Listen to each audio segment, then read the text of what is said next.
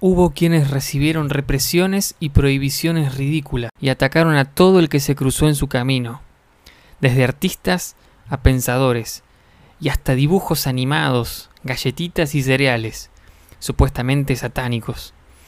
El pánico satánico empezó en la década de los 70 y tuvo su apogeo junto al crecimiento de las iglesias evangélicas en Estados Unidos y en toda Latinoamérica.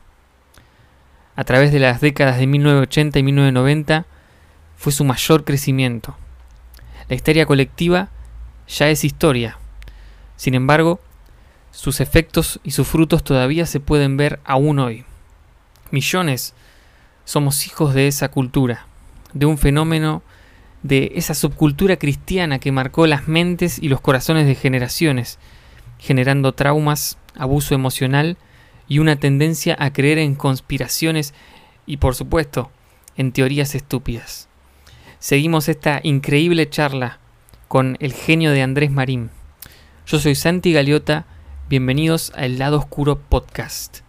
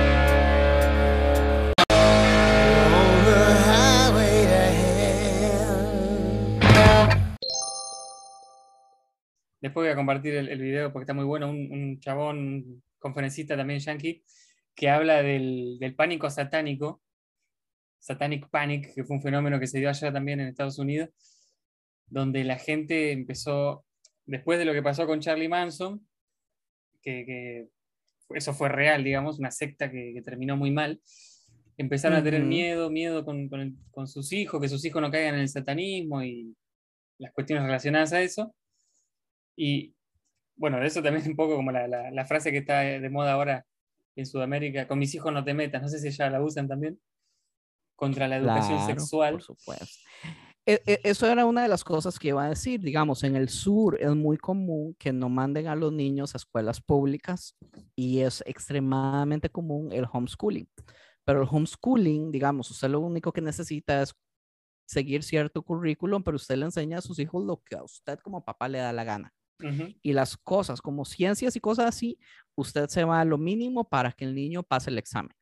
Entonces, desde el principio ya estamos creando cero criterio, uh, criterio propio entre los niños, eh, sentido crítico, nada. Eh, a usted lo enseñan básicamente a seguir lo que las personas dicen.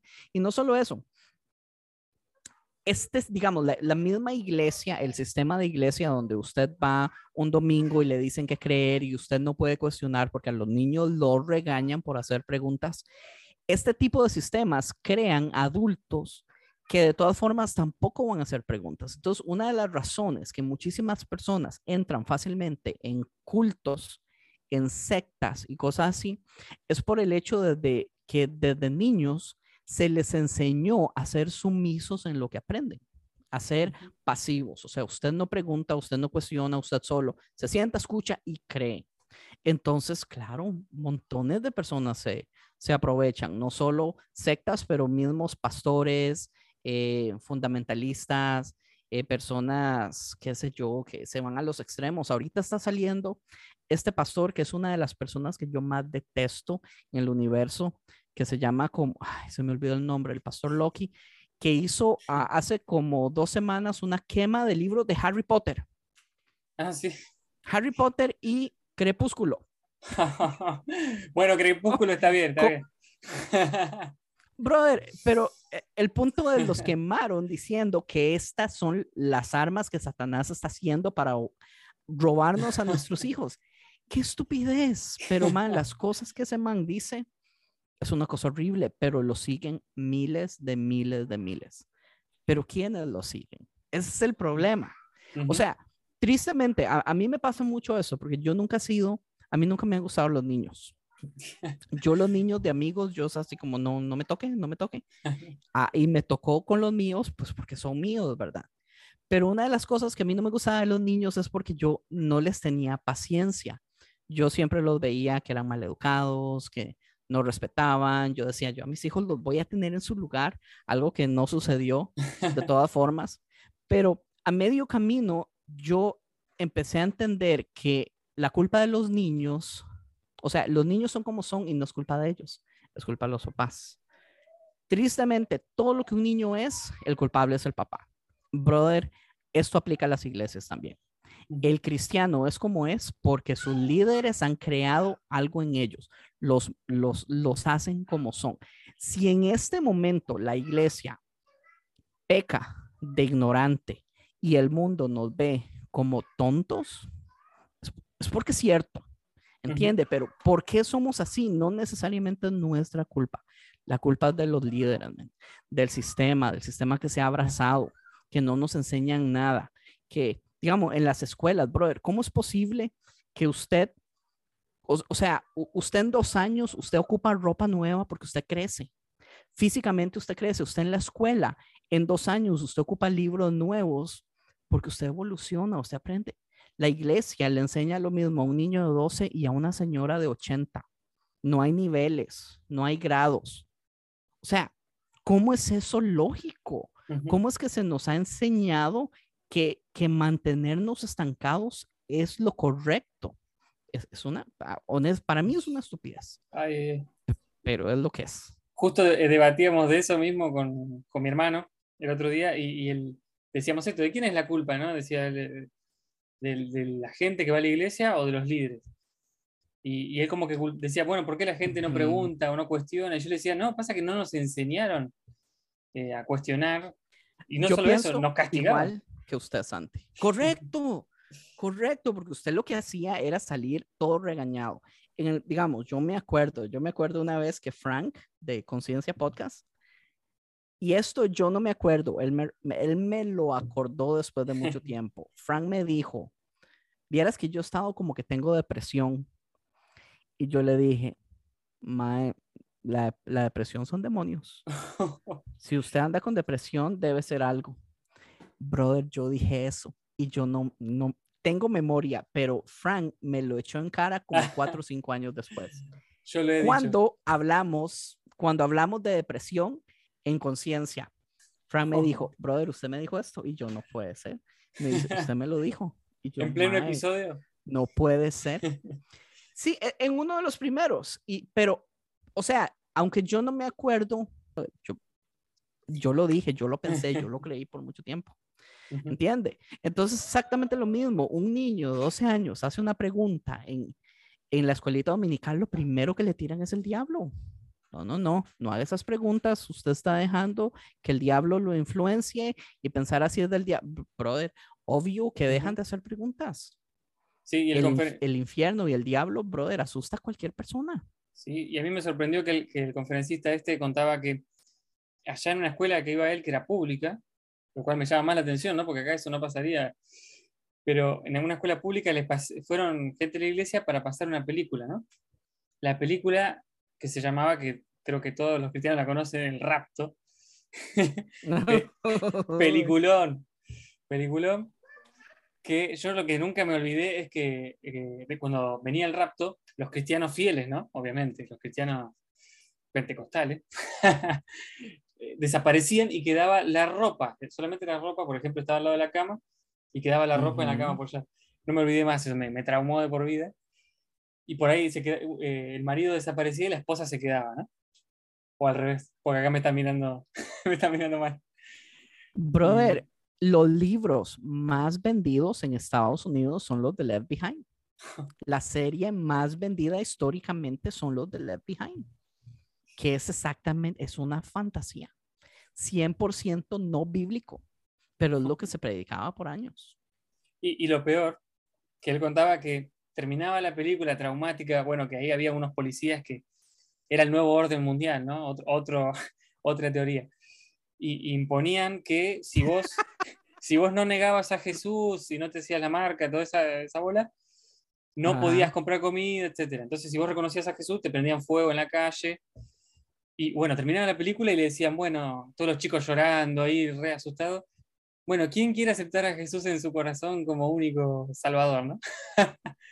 Manipulación. Por supuesto que todos levantaban la mano. ¿Usted, ¿Usted, alguna vez vio la película de, de, las bandas de rock y cómo ponían las letras al revés?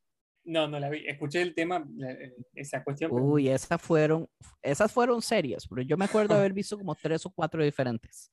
Lo mismo, nos asustaban, después nos, nos decían que nos arrepintiéramos y que aceptáramos a Dios una vez más. Y el asunto es, brother, ¿cuántas veces ha aceptado usted a Jesús en su corazón? Uf. Desde que conoce a Dios, porque siempre el asunto es, ¿y si lo hice mal? ¿Y si no lo he hecho correctamente? ¿Y si me voy al infierno? ¿Y si pequé? En Por las dudas. lo digo Por las dudas. O sea, yo conozco casos de personas que lo hacían cuatro o cinco veces al día porque vivían con miedo, con un trauma, es una cosa horrible. Pero, digamos, esto del, pánico satánico que usted estaba mencionando, eso es otra cosa súper compleja porque eh, eh, esto fue como la tormenta perfecta. No sé si usted alguna vez vio la película de A Perfect Storm, A Perfect Storm con George Clooney, es un peliculón, donde es varias tormentas, todas se unen en el centro y crean una megatormenta. Fue exactamente lo mismo, fue películas que estaban saliendo, fue un montón de bandas que estaban utilizando este modo teátrico del satanismo, fue el problema, digamos, de eh, este psicólogo ah, el libro. que hizo un libro que se llama... Michelle Remembers. Michelle Remembers. Oh, ese es. Eh, de las memorias regresivas. Muy bizarro. Fue este asunto de los, de los preschools y este tan famoso que es el McCarthy Preschool, donde fueron a la cárcel, las personas fueron a la cárcel, brother, por cosas que nunca pasaron y todo fue acerca de que las personas que estaban a cargo de los niños hacían a los niños hacer cosas, les daban de comer eh, eh, excremento y les daban orines y los cortaban y los llevaban a México para que fueran violados y partían eh, corazones de tiburones enfrente de los niños y después le daban agua con sangre. O sea, un montón de cosas que esto fue, uno es hasta la fecha, el, el trial, se dice en inglés, el, el ¿cómo se dice eso? el juicio más largo que ha existido, más de siete años. Brother, nada se pudo comprobar. Pero todo eso es el, el, el, el, el más caro. El, el pánico satánico eh, este de Michelle Remembers, brother, lo, lo único que la gente recordaba era cómo las personas los hacían hacer cosas en rituales O sea, un montón de estupideces que nada fue real, pero que como una ola perfecta, todo se vino al mismo tiempo y empezó a asustar a las personas. Pero ese tipo de cosas venden, obviamente. Entonces teníamos a Oprah, teníamos a este chavalo del bigote, eh, haciendo reportajes semanales acerca de el, eh, el estado del satanismo. Y usted en todos los barrios, usted sabía en la casa quién era el satánico. Porque es que, se es que es tan extraño, o sea, se vendió de un modo como tan normal, algo que no es cierto, pero todos lo creyeron. y, Al punto que hasta la fecha, o sea, culturalmente todo ha cambiado, porque ahora los niños los niños no salen a las calles, los niños no le pueden hablar a extraños. Este miedo de que a, mí, a mis hijos se los van a robar cuando estas cosas no suceden. Pero hasta hoy, el 2022, o sea, un extraño es un enemigo. Cuando hace 70 años un extraño era la ayuda, un adulto extraño era la ayuda que le podía a usted digamos, usted se perdió porque andaba en bicicleta con sus amigos, usted se perdió. El, el adulto le ayudaba a usted a llegar a la casa. ¿Entiende? Culturalmente cambió al punto de que ha afectado las relaciones con las personas. Ya la gente en este país no habla con sus vecinos, brother. Todo eso viene a raíz del pánico satánico. La gente no conoce a los vecinos. aún, cuando, aún cuando han sido refutadas. O sea, la historia de, Michelle Remembers. Eh, a nadie le interesan las refutaciones. Usted cree lo que quiere creer y eso lo va a creer toda la vida. Y encima dijeron que ella Supuestamente. ha sido refutado. Sí, supuestamente en ese ritual de ella que dura como 50 días, eh, fue en plena época de clases, no hay ni un registro ni de una falta a la escuela de ella cuando era niña. Eh, después también menciona un accidente de auto que tampoco hay registros, entonces claramente eh, es, es fantasía. completa. Sí, sí, sí, pues eh, registros de, de, de, los McCarthy, del daycare de los McCarthy también, investigaciones, o sea, nada fue verdad. Y, y, y sabe que es una de las cosas tristes de esto. Eh, lo triste de esto es que el, abuso a los niños es real. Y el abuso a los niños usualmente viene de parte de personas directas a ellos, sus papás, sus tíos, sus hermanos, sus abuelos todo este pánico satánico le dio la oportunidad a las personas de echarle la culpa a algo externo. Es como el, Satán, la idea de Satanás. Satanás es una perfecta excusa para yo no tener que ser responsable de las cosas malas que yo hago. Ahora yo le echo toda la culpa a Satanás. Este pánico satánico es exactamente lo mismo. Hizo que las personas que realmente sufrieron y sufrieron por personas cercanas, no tuvieran la posibilidad de hacer nada al respecto porque el peligro siempre fue externo. o, sea, es súper injusto. Sí, tal cual. Y había un, inclusive un, un satanista, va, falso satanista, se supo después, que contaba sus testimonios. Anton LaVey. no, Anton LaVey. Ah, el cómico. Sí, sí, sí, pero había, sí, había uno que era cómico. Mike eh, Warnke, no sé si se pronuncia así tampoco. Soy medio malo para la, la pronunciación, pero... Y ese inventó todo un testimonio el chabón y se hizo millonario, de hecho. Era, era cómico, era muy simpático y bueno, siempre contaba su testimonio, le iba agregando condimentos. Creo que también escribió un libro y, y predicó en todas las iglesias de Estados Unidos, más o menos. Lo invitaban de todos lados y él fue uno de los que más difundió lo que era el satanismo, los rituales, todo inventado, o sea. y bueno, Anton LaVey, si querés ¿Qué ibas a decir de Anton LaVey? Pues Anton LaVey es, es, uno de los padres de la iglesia satánica. Lo que tenemos que entender es que la iglesia satánica sí existe y la iglesia satánica no es una iglesia que adora a Satanás. De hecho, la iglesia satánica no cree en Satanás. La iglesia satánica lo que hace es parodiar la religión.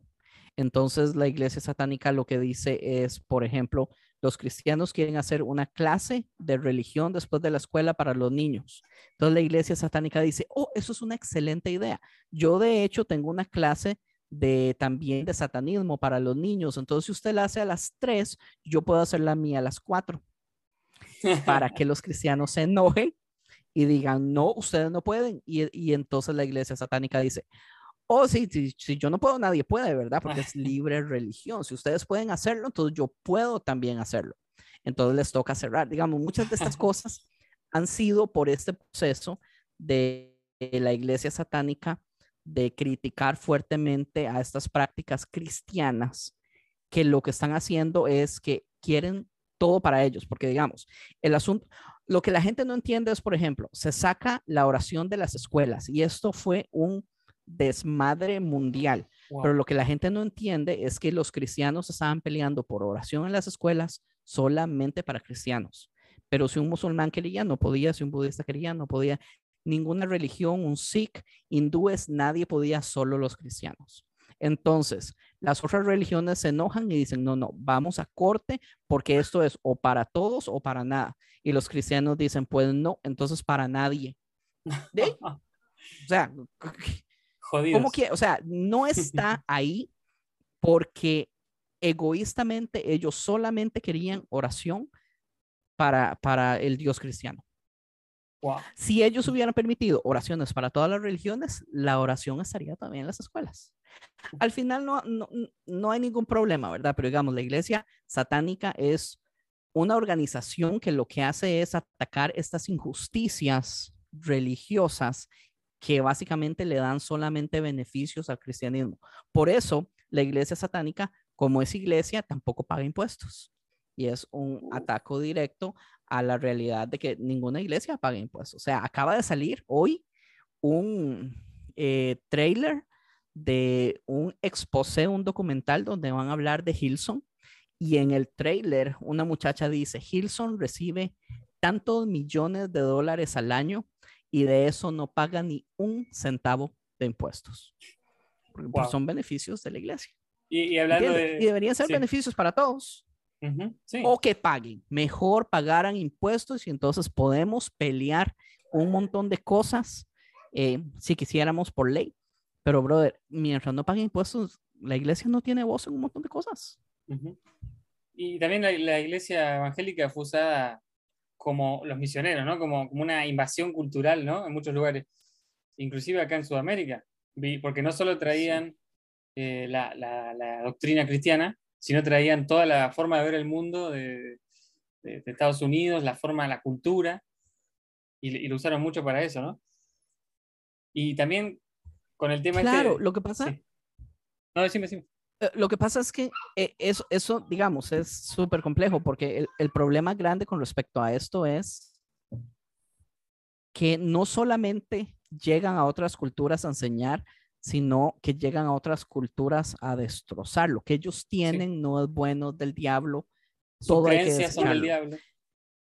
Sí, entonces ellos vienen a quebrar con todo lo que ellos, o sea, entonces este asunto es de nosotros siempre tenemos la razón y todos ustedes siempre están en el error.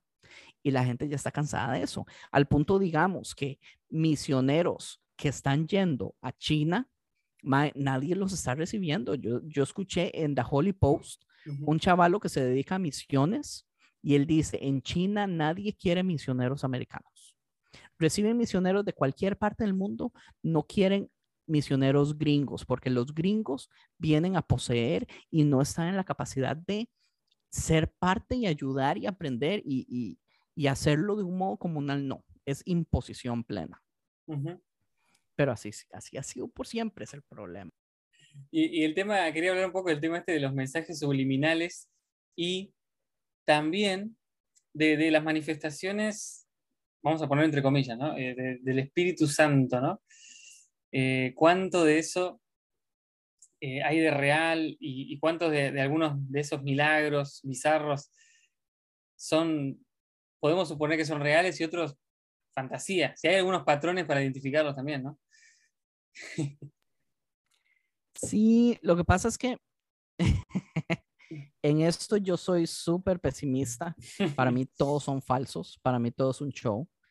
Eh, porque si, si, o sea, es, es un buen show y a la gente le encanta, pero si usted ve el asunto, digamos, las sanidades siempre son cosas o, crónicas o cosas que no afectan nada a la persona, chiquitas, que el pie plano, que una pierna es más larga que la otra, entonces la hacen del mismo tamaño.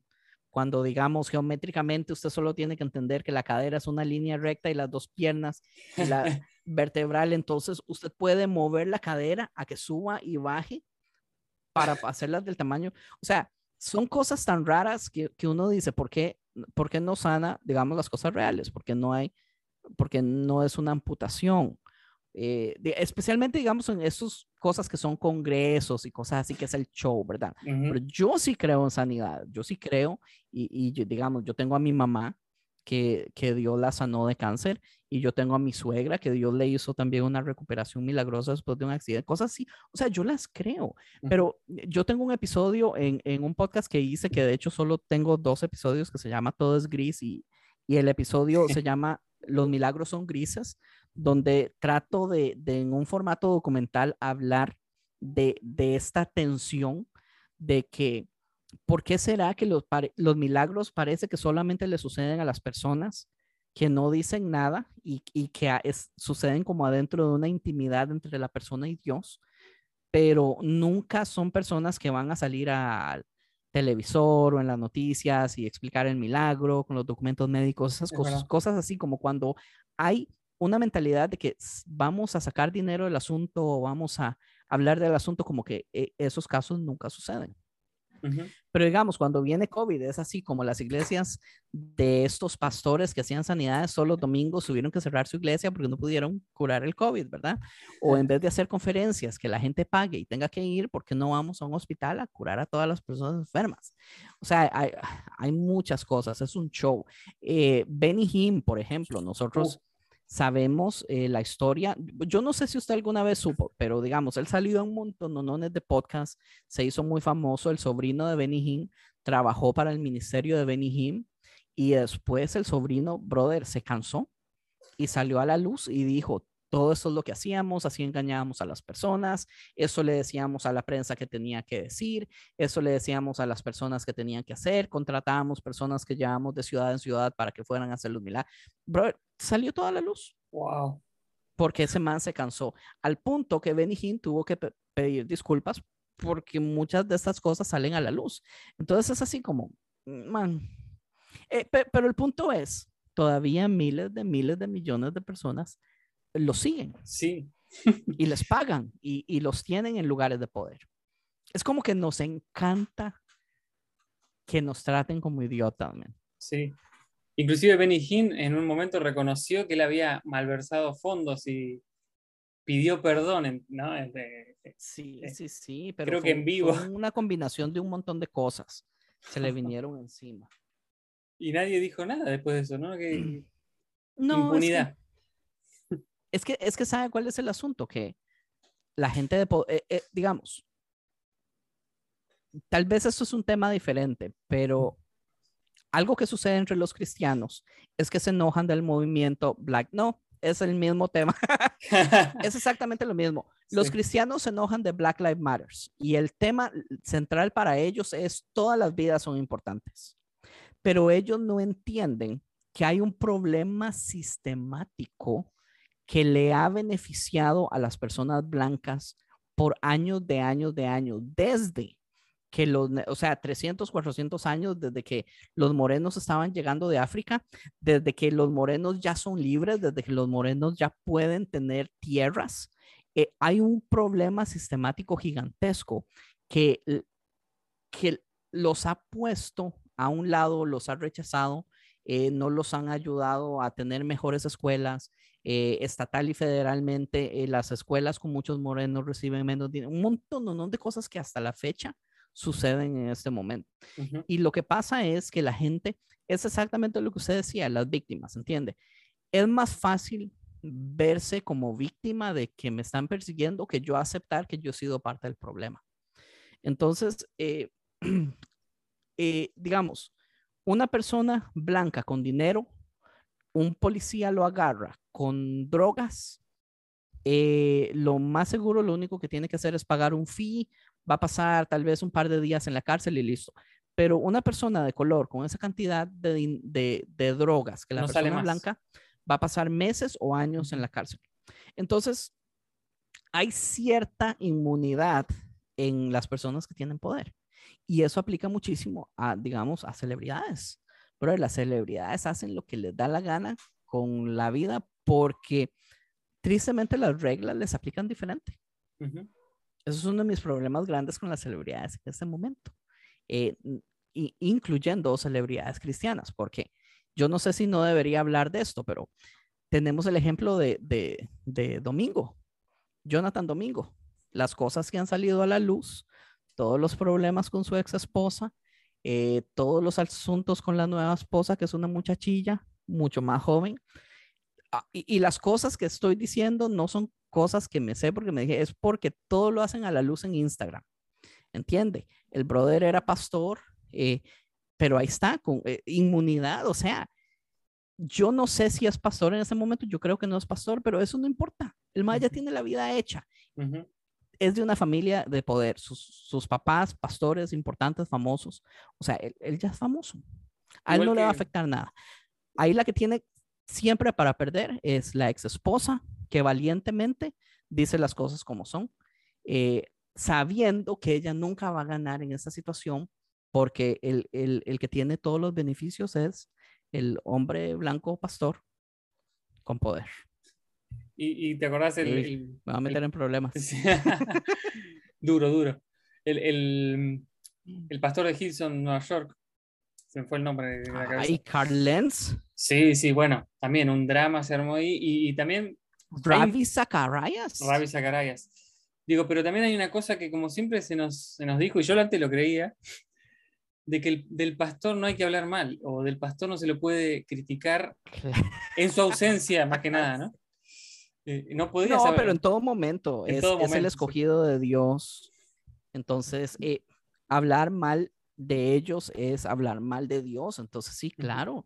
O sea, se, se ponen, es como que se estuvieran poniendo una armadura Sí. para que pase lo que pase, man. no- usted no puede hablar mal de ellos. Entonces, claro, e- eso es a lo que me refiero. Es un problema sistemático. Sí. Esto es algo que se ha estado enseñando desde años de años y es muy conveniente para las personas estar a- ahí, creerlo, predicarlo, enseñarlo a las nuevas generaciones.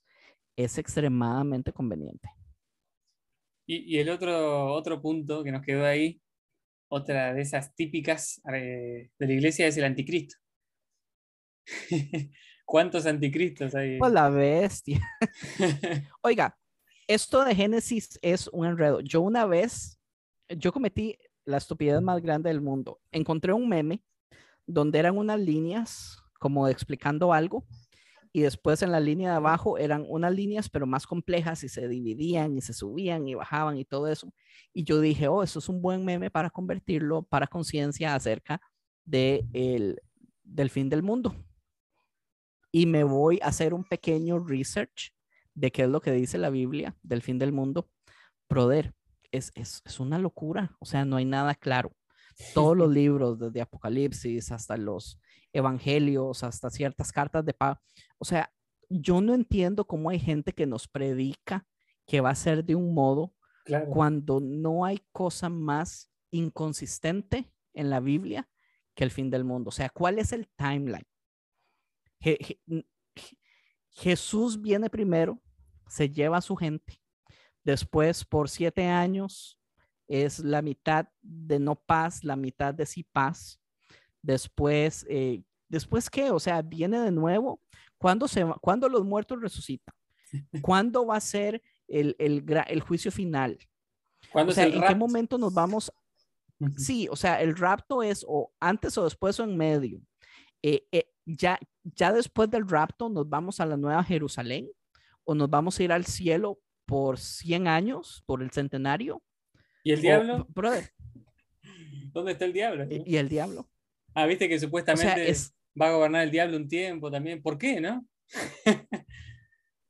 e- eso es lo raro, o sea, son tantas cosas que se nos predican y la verdad es que eso se predica conforme a, a lo que el pastor más le gusta, a la historia que el pastor le gusta es lo que predica, del mismo modo que por años nos han predicado que las cosas malas son las cosas que al pastor le parecen malas, pero si a un pastor algo no le parece malo, entonces eso no lo va a predicar como malo, entonces el pecado es 100% subjetivo. ¿Qué es pecado? Lo que al pastor no le gusta. ¿Qué, es- ¿Quién deja de ser pecado? A lo que al pastor sí le gusta. Eso ya no es pecado hablando un poquito más, digamos, de lo de Fantasyland, eh, ver, digamos, cómo nace el mormonismo con John Smith y sus piedras mágicas. Eh, muchas de las críticas que este libro hace acerca del cristianismo es, por ejemplo, los movimientos, qué sé yo, de hablar en lenguas, los movimientos de bailar. eh, no sé si en Latinoamérica les dio a usted una moda de las risas santas Sí, sí, sí. que la gente se agarraba de risas. Yo no sé si a ustedes allá en Argentina les llegó la moda de dar a luz en medio culto, donde hombres y mujeres tenían dolores de parto también. Lo he escuchado, lo he escuchado ¿No, increíblemente. llegó eso? Sí, sí, lo escuché. Cosas así, men. O sea, hay genéticamente, es, el, el asunto es esto, genéticamente, los que vivimos en América tenemos genes que somos tirados a creer estas cosas por el simple hecho de los que se atreven de venirse de Europa o de donde se hayan venido a América, ya traían eh, eh, esas cosas. Entonces, de ahí en adelante, brother, es, es póngale patines y déjelo irse, porque usted ya va sobre ruedas. Para mí eso es increíble, lo lógico y, y cómo hace, digamos, que Estados Unidos, a diferencia de otro país o, o de cualquier otro país en cualquier continente, pero cómo nosotros los latinoamericanos vamos amarrados, o sea, en, la cola, o sea, vamos amarrados todos, porque así hemos sido siempre, o sea, la, la, cultura mexicana de la Santa Muerte, eh, la cultura eh, de los santos, de rezarle a santos, o sea, son de, de, las velas, o sea, tantas cosas, o, o los, los mitos que el cadejos, que la llorona, o sea, eh, vivimos en una cultura de fantasía y de ficción y sabemos que es fantasía y ficción, pero aún así lo abrazamos como parte de nuestra vida. No está mal en ciertos casos, pero puede ser muy peligroso en otros. Y tristemente, agarrado de la religión, no siempre, no siempre termina bien, más. Sí, eso de las risas y, cosas así, viste, reacciones medio psicóticas. Eh, vos en, Todo es Gris eh, agarras un pedacito del, ilusionista, este que está en Netflix. Eh, Uy, de Darren Brown. Sí, Darren Brown. Sí. Yo lo vi también, es, tremendo. Cuando lo vi en ese momento me pareció fuerte, ¿no? Pero, pero ahí te muestra. Muy fuerte, porque es que él hasta dice versículos. Sí. él saca versículos, él hace conectar. La gente se cura. La gente deja de sentir dolor. Increíble. Uy, es increíble. Y te das cuenta que hay un factor ahí psicológico muy fuerte.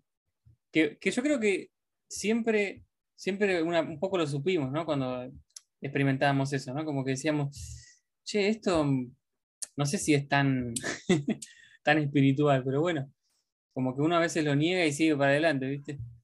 Pero, pero nos gusta, o sea, nos, de hecho, vea tanto que nos gusta, por ejemplo, que, ah, bueno, y, y, tomando un poco acerca de esta cosa de que hablamos de la celebridad, por ejemplo, de que yo en Costa Rica, la emoción era tener un predicador gringo.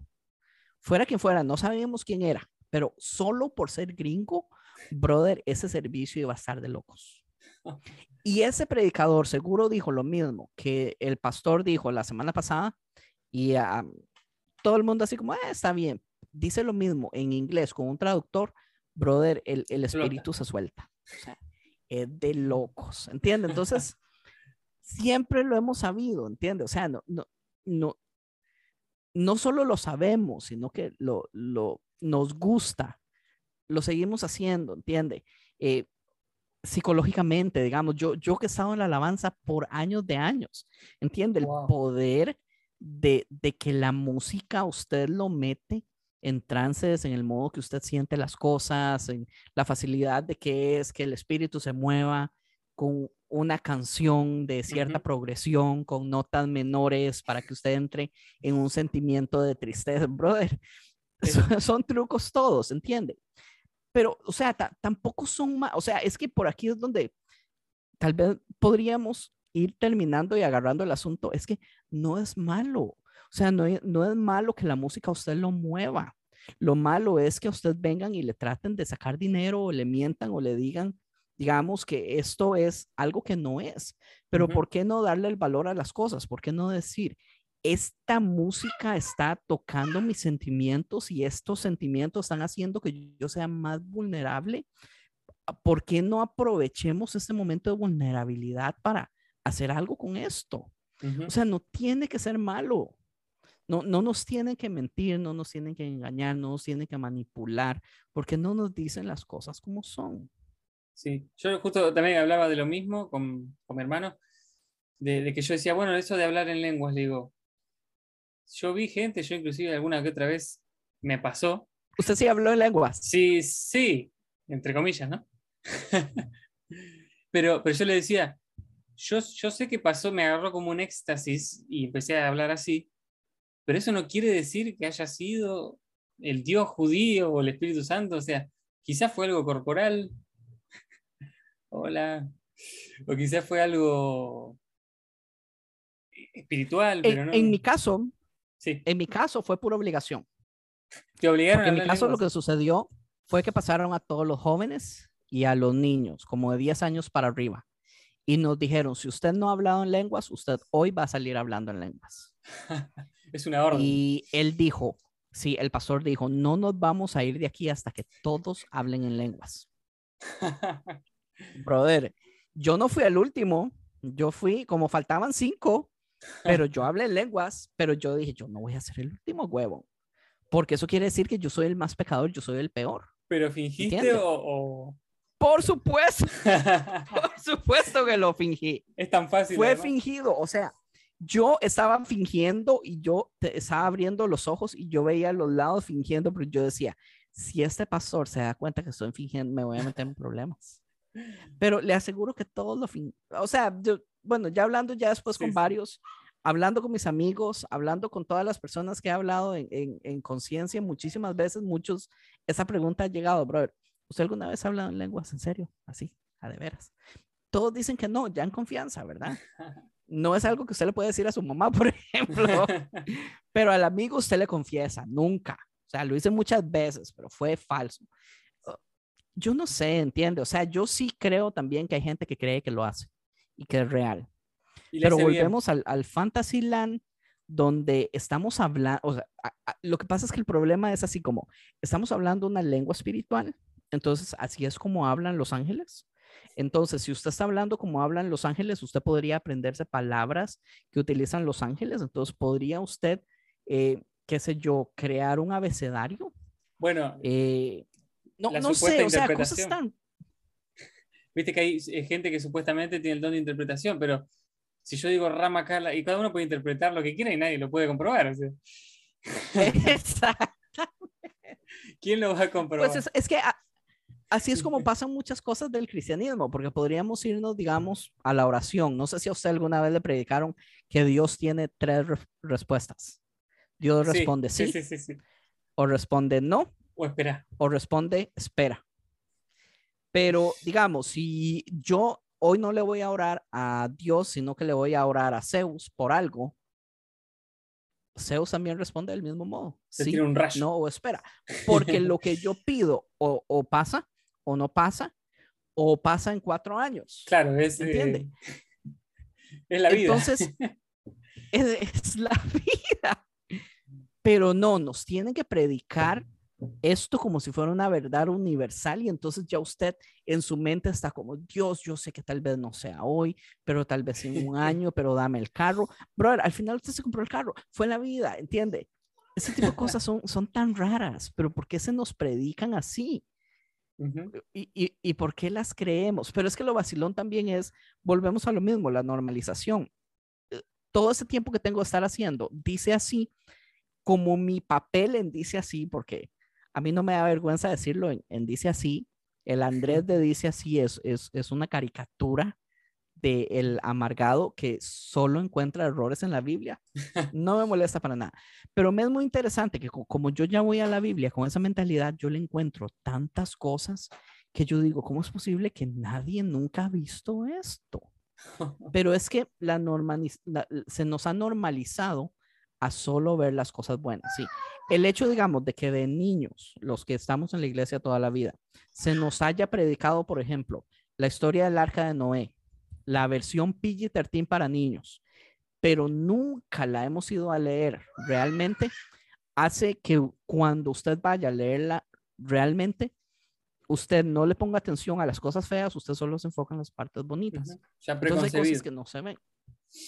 Preconcebido completamente. Pero eso es, digamos, es, es un arma y es una técnica de adoctrinamiento, donde a usted le cuentan la historia sin que usted vaya a ver la historia, entonces usted se muere asumiendo que la historia es así. O sea, tiene que haber un, tiene que haber una acción preconcebida activa de me voy a sentar a buscar las cosas que no tienen lógica para usted finalmente encontrar las cosas que no tienen lógica, porque si usted solo se siente y lee, usted no las ve de un solo. Sí. Pero un ateo que ha crecido con, con pensamiento crítico llega a la Biblia y la lee inmediatamente encuentra todas las cosas, que yo por Sí. años que he leído eso docenas de veces no las veo. Y, y antes te iba a decir, me olvidé. Un- hay un versículo que yo siempre me partí la cabeza. Se tenía que preguntar a David López a ver qué opina también. Que hoy por hoy ya me, no importa la Biblia, me- pero bueno, pero en ese momento, pero en ese momento, Jesús dice, termina de hablar de todas las cosas del fin del mundo y dice, todas estas cosas van a pasar antes de que su generación termine, le dice, ¿no? A los que estaban ahí.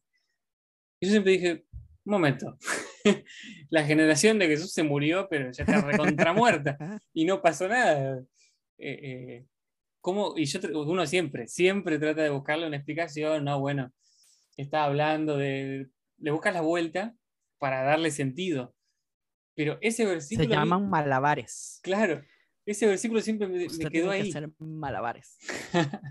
Bueno, y lo vacilón es que, digamos, una, podría, una persona podría decir como, bueno, muchas de las predicas de Jesús o de las advertencias de Jesús eran directamente de el, el, el año 70, cuando Sí. invaden Jerusalén y Jerusalén se va a la chingada, ¿verdad?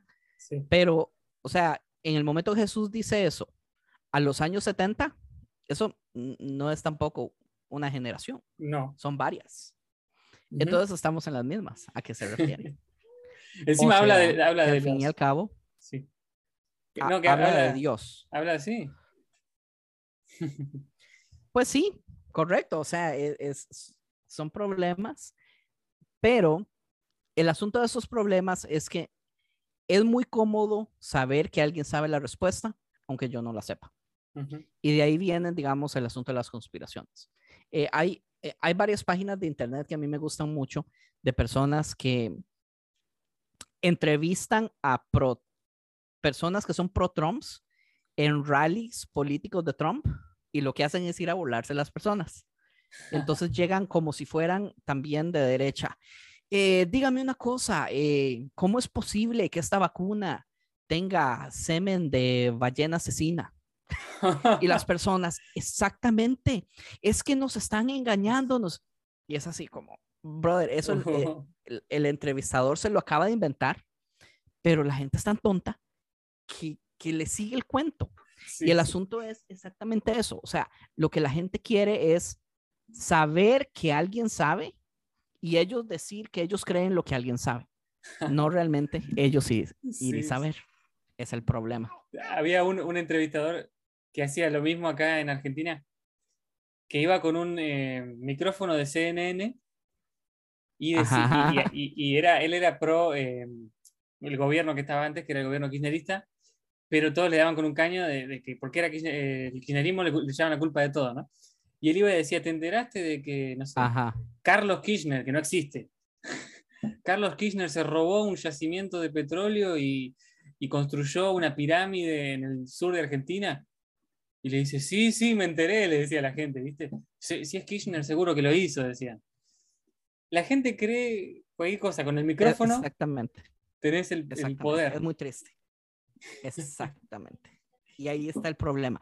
Ahí es donde yo no estoy de acuerdo con las mega iglesias. Lulu ha estado hablando de esto de las mega iglesias. De hecho, en Sí. el episodio 81 de Dice así, va a salir un debate entre Lulu y Yesaya acerca de megas iglesias que fue increíble. Lo ganó Lulu indiscutiblemente, pero, pero digamos, el, el, el problema del poder, o sea, para mí, todos los problemas grandes de este mundo se resumen en poder. Los humanos no están diseñados para tener poder. Lo- los humanos no están diseñados para controlarlo. O sea, hay una razón por la que las personas caen en corrupción siempre que están en el poder, no importa lo bueno que usted sea, porque nadie está, eh, nadie fue creado para poder. O sea, nosotros somos una comunidad donde todos deberíamos estar a un mismo nivel. Eh, creo que Jesús fue claro cuando él estaba haciendo su iglesia y él queda él como el pastor. Y cuando escuchamos en el Nuevo Testamento muchas de las veces que se habla de pastorado, se está refiriendo a Jesús específicamente. Sí, Jesús es el pastor. ¿Por qué? Porque está vivo, porque resucitó. O sea, si usted es cristiano, usted cree que resucitó, que haya resucitado es otro debate, no entremos a eso. Digamos que usted cree que resucitó. ¿Por qué Jesús no puede ser el pastor? Único pastor. Y que todo lo demás sean formalidades donde las iglesias orgánicas, que a mí me encantan, que parecen ser el formato que Jesús quería, era una iglesia donde todos estaban al mismo nivel, no habían jerarquías, no habían posiciones de poder, la única persona en poder era Jesús, era el pastor de ese grupo. Todos los demás, o sea, hacían funciones, pero de lo que fuera. ¿Entiende? Todos los demás podían leer la palabra, todos los demás podían dirigir canciones, todos los demás podían hacer preguntas, porque no había jerarquía, no había una división de clero, los laicos, no había absolutamente nada, era completamente homogéneo. Para mí el problema es el poder. Cuando hay personas presidentes, cuando hay personas pastores, cuando hay personas a cargo de la vida o la muerte de otras personas. O sea, para mí eso, eh, ese es el problema. Pero tras de eso, la humanidad le encanta adorar el poder. Idolatramos a las personas en poder. Y a las personas que estamos en poder queremos darle más poder. Entonces, ese es el problema. ¿Por qué? Porque una persona en poder está a cargo de las cosas que yo no tengo que hacer. Eh, el, mi problema grandísimo con la política es que la gente cree que ir a votar cada cuatro años es su deber civil y es lo único que tiene que hacer.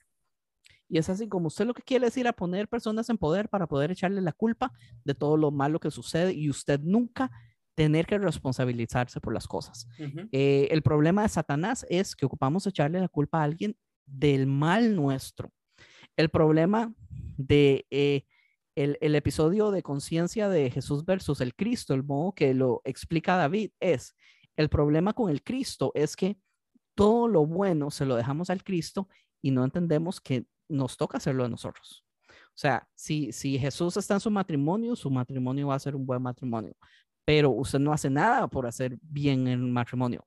Eh, David dijo algo interesante, que es que, bueno, antes, por lo menos, cuando no era cristiano, se iba todos los fines de semana a tomar y dejaba a su familia abandonada. Pero ahora que es cristiano, usted deja a su familia abandonada porque pasa todo el fin de semana en la iglesia. Nada cambió, pero ahora usted es cristiano. ¿Pero por qué? Porque eh, ocupamos que la responsabilidad de las cosas buenas y las cosas malas las tenga siempre otra persona y no yo. Entonces, por eso nos gusta poner gente en el, en el poder. Yo no estoy de acuerdo, para nada. No sé cuándo van a llegar en, dice así a ese versículo que dice, la obediencia, en la obediencia se desata la bendición de Dios, algo así, que a mí siempre me lo decían. y era la excusa para no, hay que obedecer y la obediencia eso lo agregaban ellos, ¿no? Al pastor. Porque ni siquiera lo decía ahí la Biblia. No lo decía la Biblia. sí, no sé. Pero. No sé, a mí, honestamente, Marcos me ha estado gustando mucho. En eh, Marcos, de ser un libro que no me interesaba para nada, me parecía el más loco y el más raro.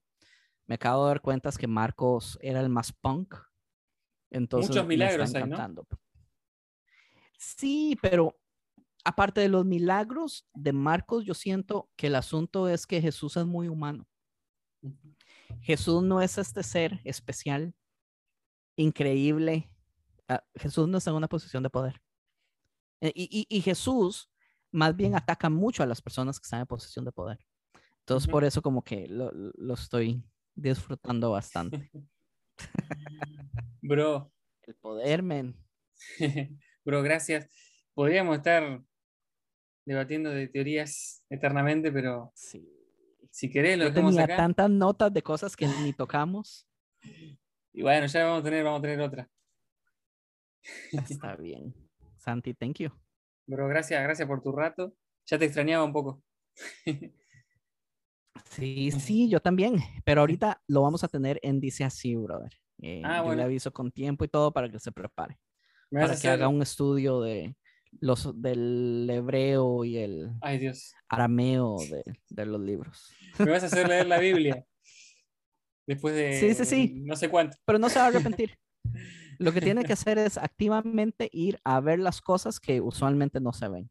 Y va a ver que va a encontrar un montón de cosas. qué lindo, qué lindo. Gracias, amigo. Te mando un abrazote. Gracias a ti, Santi. Saludos a sus oyentes y a, y a todos y nos vemos la próxima.